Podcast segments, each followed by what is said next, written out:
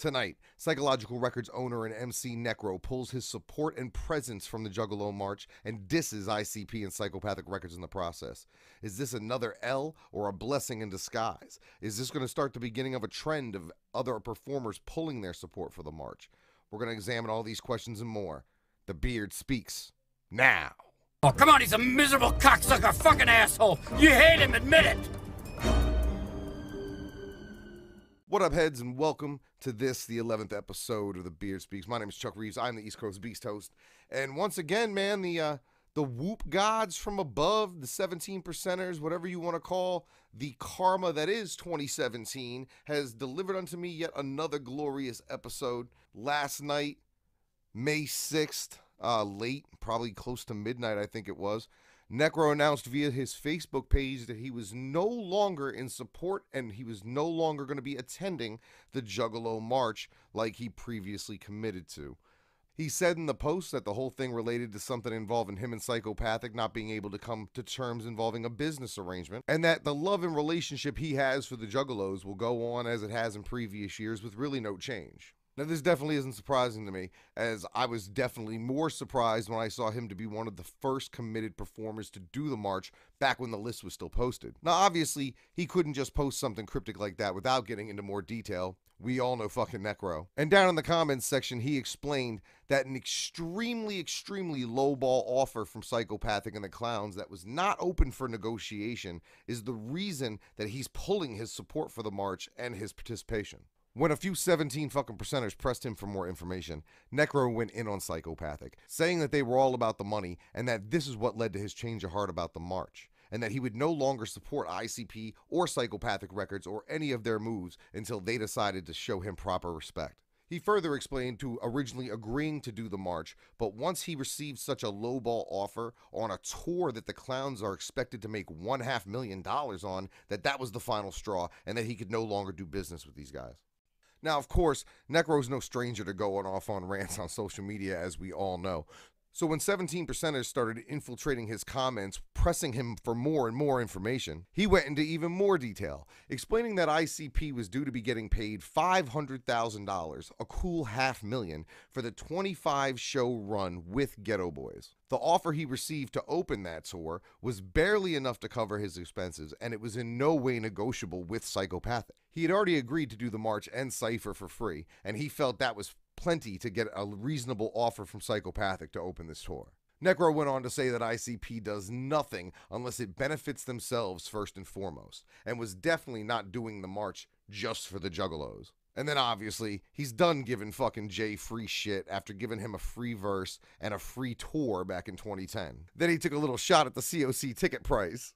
He really kept it fucking infinity in this post, explaining how he had love and paid dues for ICP, but he had to draw the line at this he's not a sucker, and due to him not being a sucker, he won't be part of any aspect of the march. While talking about his overall experiences with psychopathic now and in the past, he described their non negotiation method as goddamn disrespectful, especially in terms of things like gathering slots. Then he basically advised unless you're absolutely thousand percent desperate, don't do business with these guys.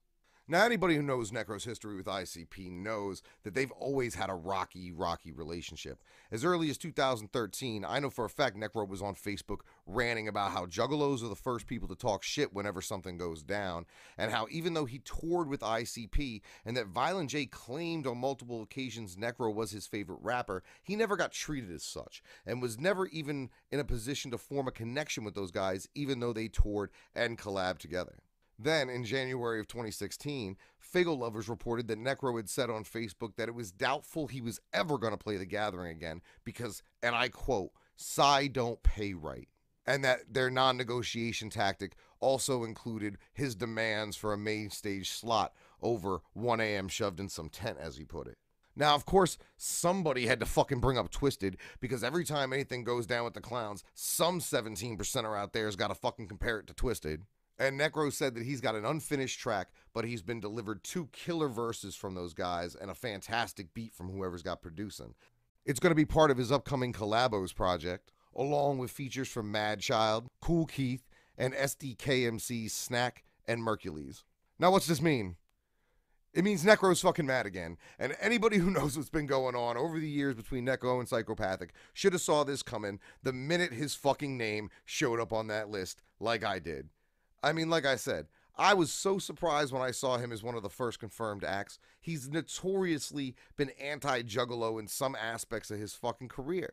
It's not hidden, it's not a surprise, but he's also been given a very hit or miss response from Juggalos. I know a lot of Juggalos who are PLR fans, fans of his record label, fans of himself, fans of Mr. Hyde. But I also know a lot of juggalos who can't stand that motherfucker. And that tour that they speak of in 2010, I believe was Necro, Kitty, and ICP. And it probably goes down as one of the absolute worst tours in history. But hey, I don't know.